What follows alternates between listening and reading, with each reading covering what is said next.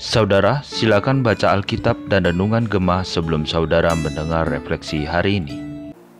Shalom jemaat yang terkasih dalam Tuhan, kita akan kembali merefleksikan Gemah kita pada hari ini. Namun sebelumnya mari kita masuk dalam doa. Ya Tuhan, terima kasih kami diberi kesempatan untuk kembali merenungkan firman-Mu. Berkati kami, biarlah waktu ini tidak berlalu sia-sia, tetapi menjadi bagian di mana kembali kami boleh diingatkan untuk hidup menyenangkan hati Tuhan. Kami serahkan waktu ini, berbicaralah kepada kami. Dalam nama Tuhan Yesus kami berdoa. Amin. Saudara-saudara refleksi Gemah kita pada hari ini diambil dari Matius pasal 26 ayat yang pertama hingga ke-16. Tetapi saya tidak akan membaca secara menyeluruh, kita akan fokus kepada ayat yang ke-6 sampai ke-13 saja. Demikian firman Tuhan. Ketika Yesus berada di Betania di rumah Simon si kusta, datanglah seorang perempuan kepadanya membawa sebuah buli-buli pualam berisi minyak wangi yang mahal. Minyak itu dicurahkannya ke atas kepala Yesus yang sedang duduk makan. Melihat itu murid-murid gusar dan berkata, untuk apa pemborosan ini? Sebab minyak itu dapat dijual dengan mahal dan uangnya dapat diberikan kepada orang-orang miskin. Tetapi Yesus mengetahui pikiran mereka, lalu berkata, mengapa kamu menyusahkan perempuan ini? Sebab ia telah melakukan suatu perbuatan yang baik kepadaku. Karena orang-orang miskin selalu ada padamu, tetapi aku tidak akan selalu bersama-sama kamu. Sebab dengan mencurahkan minyak itu ke tubuhku, ia membuat suatu persiapan untuk penguburanku. Aku berkata kepadamu, sesungguhnya di mana saja Injil ini diberitakan di seluruh dunia, apa yang dilakukannya ini akan disebut juga untuk mengingat dia. Demikian pembacaan firman Tuhan uh, kita pada hari ini. Saudara-saudara, kasih bukanlah kasih jika hanya sekedar kata-kata bukan. Kata-kata tidak pernah dapat membuktikan sebuah kasih oleh sebab itu saudara, kasih sangat membutuhkan pembuktian melalui tindakan kita. Sebab apa saudara? Sebab tindakan itu akan berbicara jauh lebih besar dari sekedar kata-kata. Dan saya yakin setiap kita pun saudara, ketika menerima ungkapan kasih seseorang, sungguh rindu agar orang itu dapat membuktikan bahwa dia sungguh mengasihi kita. Dan itulah saudara yang dilakukan oleh seorang yang bernama Maria. Memang di dalam bagian yang kita baca hanya dikatakan seorang wanita atau perempuan saudara. Tetapi jika kita memperhatikan Injil yang lain yang mengisahkan peristiwa yang ada di dalam perikop yang kita baca ini. Kita dapat mengetahui bahwa dia adalah Maria, saudara Marta, dan Lazarus. Maria ini setelah adalah seorang yang sangat mengasihi Yesus. Dan dia sangat menghargai Yesus. Itu sebabnya saudara ketika dia tahu bahwa hari kematian Yesus sudah dekat. Dan kebetulan pada saat itu Yesus berada di Betania di rumah si Simon Kus yang penyakit kusta saudara. Si Simon yang sakit kusta saudara. Ia datang hanya untuk apa? Hanya untuk membuktikan kasihnya kepada Yesus dengan mencurahkan minyak wangi yang begitu mahal ke atas kepala Yesus pada saat itu. Saudara kita tahu bahwa minyak yang mahal ini adalah minyak narwastu dan di Israel, saudara, biasanya menggunakan minyak yang mahal atau minyak narwastu ini untuk mengurapi seseorang di dalam jabatan tertentu, saudara. Ya, misalnya para imam dan juga saudara untuk meminyaki jenazah yang hendak dikuburkan pada saat itu. Saudara Maria begitu mengasihi dan menghargai Yesus. Itu sebabnya saudara ketika dia berjumpa dengan Yesus di rumah Simon si kusta itu, dia rela menuangkan minyak yang mahal itu ke atas kepala Yesus. Sekalipun saudara mungkin bagi orang-orang yang melihatnya pada saat itu menganggap bahwa kasih yang e, Maria tunjukkan merupakan suatu tindakan pemborosan. Tapi bagi Maria saudara ini bukan merupakan tindakan pemborosan. Murid-murid yang melihat pada waktu itu begitu gusar. Mereka menganggap bahwa lebih baik minyak itu dijual dan dibagi-bagikan kepada orang-orang miskin atau orang-orang yang membutuhkan. Tetapi Yesus menegur mereka karena Yesus sungguh tahu saudara motivasi hati Maria melakukan hal itu. Yesus tahu bahwa di dalam hati Maria ada kasih yang besar terhadap dirinya. Dan Yesus tahu bahwa Maria melakukan itu sebagai sebuah persiapan untuk penguburan dirinya.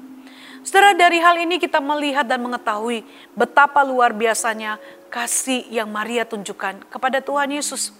Meskipun saudara secara ekonomi apa yang dia lakukan ini dianggap sebagai suatu pemborosan saudara. Tetapi inilah yang akan terjadi saudara. Manakala seseorang digerakkan oleh kasih yang begitu besar, pastilah saudara dia akan bersedia melakukan apa saja atau melakukan sesuatu yang begitu menakjubkan untuk membuktikan kasihnya. Saya menjadi ingat saudara kisah tentang Sultan Sajahan yang membangun Taj Mahal. Saudara, pembangunan Taj Mahal itu menghabiskan uang yang begitu besar. Dibangun untuk apa? Untuk mengingat dan mengenang istri yang begitu dicintainya. Dan mungkin bagi orang yang melihatnya merasa pada masa itu Sultan Cajahan begitu borosnya. Membangun bangunan yang begitu mewah hanya untuk supaya membuktikan kasihnya kepada istri yang begitu dicintainya. Namun itulah yang terjadi.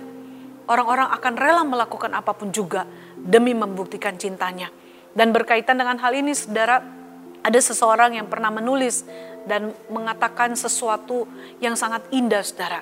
Dikatakan di dalam tulisannya, sering kali tindakan kasih yang agung melampaui pola berpikir ekonomi. Sekilas menampakkan tindakan yang tidak hemat. Namun sesungguhnya di balik tindakan yang terkesan tidak hemat itu atau begitu boros terungkap makna spiritualitas, ungkapan kasih, ketulusan hati, dan pengorbanan diri yang sangat dalam. Dan itulah yang dilakukan oleh Maria terhadap Yesus. Dia rela menuangkan minyak yang begitu mahal sebagai bukti kasihnya, penghargaannya kepada Yesus yang adalah Tuhan itu. Saudara bagaimana dengan kita? Betapa sering kali saudara kita mengatakan kita adalah orang-orang yang mengasihi Tuhan, bukan? Namun pertanyaan adalah apakah kita benar-benar mengasihi dia? Ada begitu banyak orang Kristen yang hanya mungkin sekedar pandai berkata-kata bahwa dia mengasihi Yesus, mengasihi Tuhan. Tetapi di dalam realita kehidupan saudara, di dalam tindakan setiap hari, kita tidak dapat menemukan bahwa kehidupannya adalah kehidupan yang mengasihi Tuhan. Saudara seharusnya kita jangan hanya sekedar berkata-kata mengasihi Tuhan, sebagai orang yang telah menerima kasih dari Tuhan, yang telah menerima anugerah yang begitu besar dari Allah Bapa di surga melalui pengorbanan Kristus di atas kayu salib. Seharusnya kita pun membalasnya dengan sungguh-sungguh mengasihi Tuhan, bukan hanya dengan kata-kata kita, tetapi dengan perbuatan kita, saudara. Kita tunjukkan bagaimana ketika kita berada di dalam keluarga kita, di dalam rumah tangga kita, sikap kita terhadap pasangan kita, terhadap anak-anak kita, kita buktikan bahwa kita orang yang mengasihi Tuhan. Ketika kita berada di dalam pekerjaan kita, sikap kita terhadap atasan maupun bawahan kita.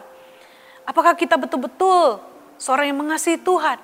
Bahkan ketika kita melayani Tuhan, apakah kita betul-betul melayani dengan kasih kepada Tuhan?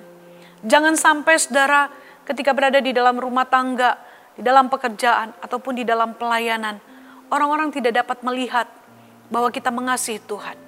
Jika orang lain saja bisa melihat bahwa kita tidak sungguh-sungguh mengasihi Tuhan, apalagi Tuhan, saudara, yang sangat mengetahui isi hati dan pikiran kita, yang pasti akan lebih tahu apakah kita sungguh mengasihi Dia dalam seluruh kehidupan kita. Karena itu, saudara, mari kita membalas kasih Tuhan dengan memberikan seluruh kehidupan kita, dengan menyerahkan seluruh apa yang kita miliki untuk kemuliaan Tuhan, sehingga saudara Tuhan Yesus yang melihat kehidupan kita benar-benar bersuka cita, bahkan kehidupan kita dapat dipakai oleh Tuhan untuk kemuliaan nama Tuhan. Karena itu mari saudara, buktikan kasih kita kepada Tuhan melalui seluruh kehidupan kita. Tuhan Yesus memberkati. Mari kita berdoa. Ya Tuhan Allah Bapa di surga, kami mengucap syukur Tuhan. Diingatkan kembali untuk membuktikan kasih kami kepada Tuhan Bukan hanya sekedar melalui kata-kata kami, tetapi melalui seluruh perbuatan kami di mana pun kami berada. Sehingga orang lain yang melihat kehidupan kami dapat memuliakan Tuhan. Bahkan Tuhan bersuka cita melihat kehidupan kami. Tolong kami Tuhan untuk belajar seperti Maria. Di dalam nama Tuhan Yesus kami berdoa, memohon pertolonganmu. Amin. Demikian refleksi gemak kita pada hari ini. Tuhan Yesus memberkati saudara sekalian.